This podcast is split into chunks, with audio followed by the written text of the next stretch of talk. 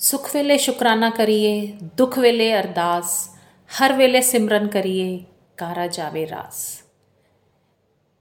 ਸਾਰੇ ਸਰੋਤਿਆਂ ਨੂੰ ਮੇਰੀ ਪਿਆਰ ਭਰੀ ਸਤਿ ਸ਼੍ਰੀ ਅਕਾਲ ਤੇ ਨਿੱਘਾ ਸਵਾਗਤ ਹੈ ਜੀ ਆਪ ਸਾਰਿਆਂ ਦਾ।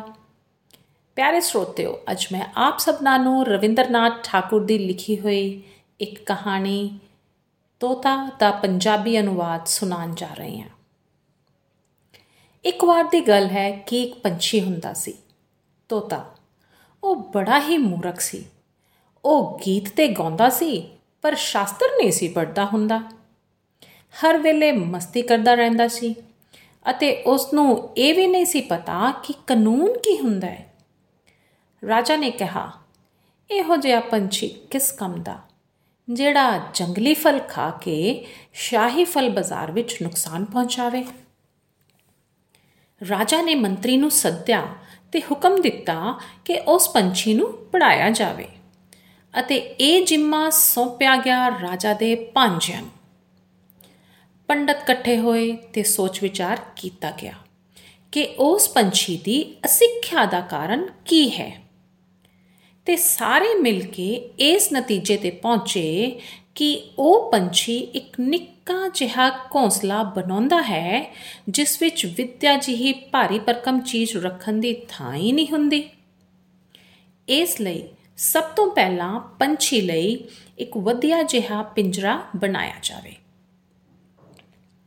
ਪੰਡਤਾਂ ਨੂੰ ਇਸ ਸੁਝਾਅ ਲਈ ਇਨਾਮ ਦੇ ਕੇ ਖੁਸ਼ ਕੀਤਾ ਗਿਆ। ਸੁਨਾਰ ਨੇ ਪਿੰਜਰਾ ਬਣਾਇਆ। ਤੇ ਪਿੰਜਰਾ ਇੰਨਾ ਸ਼ਾਨਦਾਰ ਕਿ ਉਸ ਨੂੰ ਵੇਖਣ ਲਈ ਲੋਕੀ ਦੇਸ਼ ਵਿਦੇਸ਼ ਤੋਂ ਆਏ। ਸੁਨਾਰ ਨੂੰ ਵੀ ਥੈਲਾ ਭਰ ਕੇ ਬਖਸ਼ੀਸ਼ ਦਿੱਤੀ ਗਈ। ਹੁਣ ਕੰਮ ਸ਼ੁਰੂ ਹੋਇਆ ਤੋਤੇ ਨੂੰ ਪੜਾਉਣ ਦਾ। ਫੌਰਨ ਕਿਤਾਬਾਂ ਲਿਖਣ ਵਾਲਿਆਂ ਨੂੰ ਬੁਲਾਇਆ ਗਿਆ ਤੇ ਨਕਲ ਦਾ ਕੰਮ ਸ਼ੁਰੂ ਹੋ ਗਿਆ। ਵੇਖਦਿਆਂ ਹੀ ਵੇਖਦਿਆਂ ਕਿਤਾਬਾਂ ਦਾ ਢੇਰ ਲੱਗ ਗਿਆ। ਜੀ ਨੇ ਵੀ ਵੇਖਿਆ ਜੀ ਭਰ ਕੇ ਤਾਰੀਫ ਕੀਤੀ। ਹੁਣ ਭਾਂਜਿਆਂ ਨੂੰ ਚਿੰਤਾ ਸਤਾ ਰਹੀ ਸੀ, ਪਿੰਜਰੇ ਦੀ ਚੌਕੀਦਾਰੀ ਦੀ। ਇੱਕ ਪਾਸੇ ਚਿੰਤਾ ਤੇ ਦੂਜੇ ਪਾਸੇ ਕੰਮ ਦਾ ਰੁਝੇਵਾਂ। ਪਿੰਜਰੇ ਦੀ ਝਾੜ ਪੁੰਜ ਤੇ ਲਿਸ਼ਕ ਦੀ ਪੁਸ਼ਕ ਦੀ ਪਾਲਿਸ਼ ਵੇਖਣ ਤੋਂ ਬਾਅਦ ਸਾਰਿਆਂ ਨੇ ਕਿਹਾ, ਬੜੀ ਤਰੱਕੀ ਹੋ ਰਹੀ ਹੈ ਜੀ, ਬੜੀ ਤਰੱਕੀ ਹੋ ਰਹੀ ਹੈ। ਜਿੰਨਾ ਵੱਡਾ ਕੰਮ, ਉਹਨੇ ਜ਼ਿਆਦਾ ਆਦਮੀ। ਇਸ ਲਈ ਹਰ ਰੋਜ਼ ਆਦਮੀਆਂ ਦੀ ਸੰਖਿਆ ਦਿਨੋ ਦਿਨ ਵੱਧਦੀ ਰਹੀ। ਫਿਰ ਉਹਨਾਂ ਦੇ ਕੰਮ ਦੀ ਦੇਖਭਾਲ ਕਰਨ ਲਈ ਹੋਰ ਆਦਮੀ ਭਰਤੀ ਕੀਤੇ ਗਏ ਤੇ ਉਹ ਹਰ ਮਹੀਨੇ ਮੋਟੀ-ਮੋਟੀ ਤਨਖਾਹ ਲੈ ਕੇ ਭਾਰੀ-ਭਾਰੀ ਰਜਿਸਟਰ ਭਰਨ ਲੱਗ ਪਏ ਤੇ ਭਰਦੇ ਹੀ ਗਏ। ਇਸ ਦੁਨੀਆ ਵਿੱਚ ਕਈ ਤਰ੍ਹਾਂ ਦੀਆਂ ਕਮੀਆਂ ਹਨ, ਪਰ ਮੀਨ ਮੇਹ ਕੱਢਣ ਵਾਲਿਆਂ ਦੀ ਕੋਈ ਘਾਟ ਨਹੀਂ ਹੈ। ਦੁਨੀਆ ਮੀਨ ਮੇਹ ਕੱਢਣ ਵਾਲਿਆਂ ਨਾਲ ਭਰੀ ਹੋਈ ਹੈ। ਉਹਨਾਂ ਨੇ ਕਿਹਾ, ਪਿੰਜਰੇ ਦੀ ਤਾਂ ਤਰੱਕੀ ਹੋ ਰਹੀ ਹੈ, ਪਰ ਤੋਤੇ ਦੀ ਦੇਖਭਾਲ ਕਰਨ ਵਾਲਾ ਕੋਈ ਨਹੀਂ ਹੈ। ਜਦੋਂ ਰਾਜੇ ਨੂੰ ਇਸ ਗੱਲ ਦਾ ਪਤਾ ਲੱਗਿਆ, ਤਾਂ ਸਾਰਿਆਂ ਨਾਲੋਂ ਜ਼ਿੰਮੇਵਾਰ ਭਾਂਜੇ ਨੂੰ ਬੁਲਾ ਕੇ ਇਸ ਬਾਰੇ ਪੁੱਛਿਆ।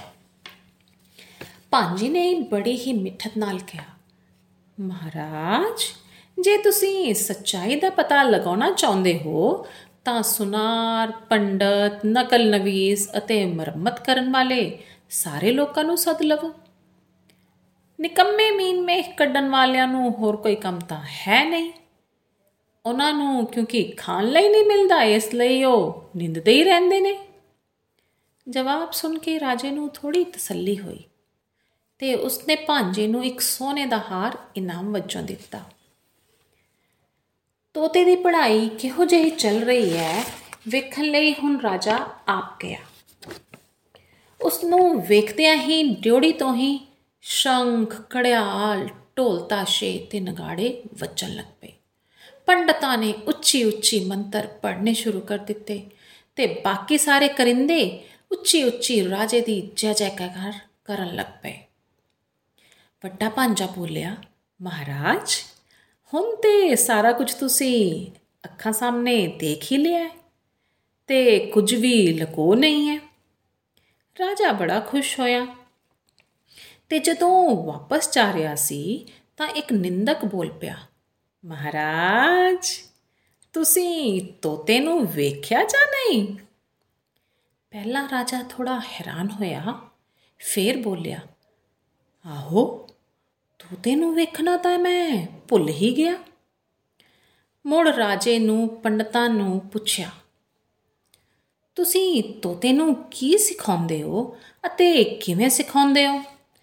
ਮੈਂ ਉਸ ਨੂੰ ਵੀ ਵੇਖਣਾ ਚਾਹੁੰਦਾ ਰਾਜੇ ਦੀ ਇੱਛਾ ਦੇ ਮੁਤਾਬਕ ਉਸ ਨੂੰ ਸਭ ਕੁਝ ਦਿਖਾਇਆ ਗਿਆ ਤੇ ਉਹ ਸਾਰਾ ਤਾਮਝਾਮ ਵੇਖ ਕੇ ਬੜਾ ਹੀ ਖੁਸ਼ ਹੋਇਆ।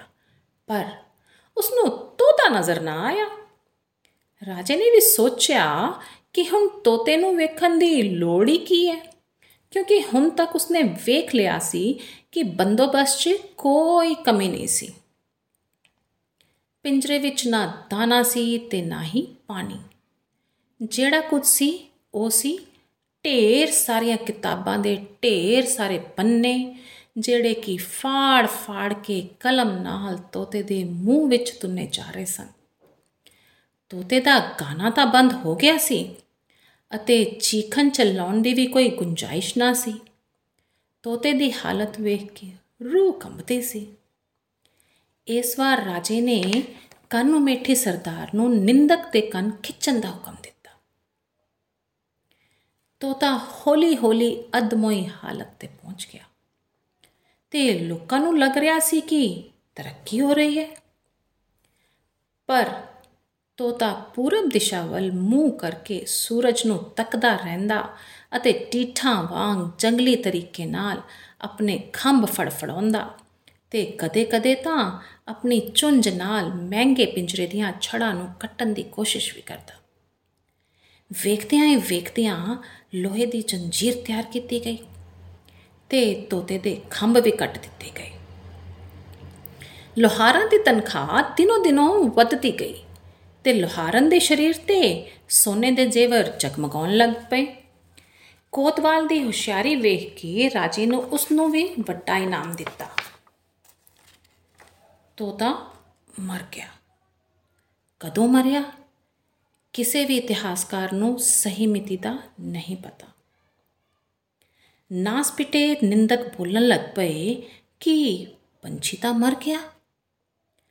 ਰਾਜੇ ਨੇ ਭਾਂਜੇ ਨੂੰ ਪੁੱਛਿਆ ਤਾਂ ਉਸਨੇ ਦੱਸਿਆ, ਮਹਾਰਾਜ, ਤੋਤੇ ਦੀ ਪੜ੍ਹਾਈ ਪੂਰੀ ਹੋ ਗਈ। ਰਾਜਾ ਨੇ ਪੁੱਛਿਆ, ਪੰਛੀ ਹੁਣ ਵੀ ਫੁਦਕਦਾ ਹੈ? ਭਾਂਜੇ ਨੇ ਹੱਸ ਕੇ ਕਿਹਾ, ਅਜੀ ਲਓ ਰੱਬ ਦਾ ਨਾਂ। ਫੇਰ ਰਾਜੇ ਨੇ ਪੁੱਛਿਆ, ਕਿ ਉਹ ਉੱਡਦਾ ਹੈ? ਭਾਂਜੇ ਨੇ ਕਿਹਾ, ਨਾ ਜੀ। ਰਾਜੇ ਨੇ ਫੇਰ ਪੁੱਛਿਆ, ਕਿ ਉਹ ਗਾਉਂਦਾ ਹੈ? ਭਾਂਜੇ ਨੇ ਕਿਹਾ। ਨਾ ਜੀ। ਰਾਜੇ ਨੇ ਕਿਹਾ, ਇੱਕ ਵਾਰ ਤੋਤੇ ਨੂੰ ਲਾ ਕੇ ਮੈਨੂੰ ਵਿਖਾਇਆ ਜਾਵੇ। ਤੋਤੇ ਨੂੰ ਲਿਆਇਆ ਗਿਆ। ਰਾਜੇ ਨੇ ਤੋਤੇ ਨੂੰ ਛੋ ਕੇ ਵੇਖਿਆ। ਉਹਦੇ ਮੂੰਹ ਚੋਂ ਕੋਈ ਆਵਾਜ਼ ਨਾ ਨਿਕਲੀ ਤੇ ਨਾ ਹੀ ਖੰਭਹੀਨ ਸਰੀਰ ਚੋਂ ਕੋਈ ਹਰਕਤ ਹੋਈ। ਸਿਰਫ ਉਹਦੇ ਢਿੱਡ ਚੋਂ ਸੁੱਕੇ ਹੋਏ ਪੰਨਿਆਂ ਦੀ ਆਵਾਜ਼ ਆਈ ਤੇ ਬਾਹਰ ਨਵੀਂ ਬਸੰਤ ਰੁੱਤ ਦੀ ਹਵਾ 'ਚ ਸਾਰੀਆਂ ਕਲੀਆਂ ਤੇ ਸਾਰੇ ਫੁੱਲਾਂ ਨੇ ਇੱਕ ਲੰਮਾ ਗਹਿਰਾ ਸਾਹ ਭਰਿਆ।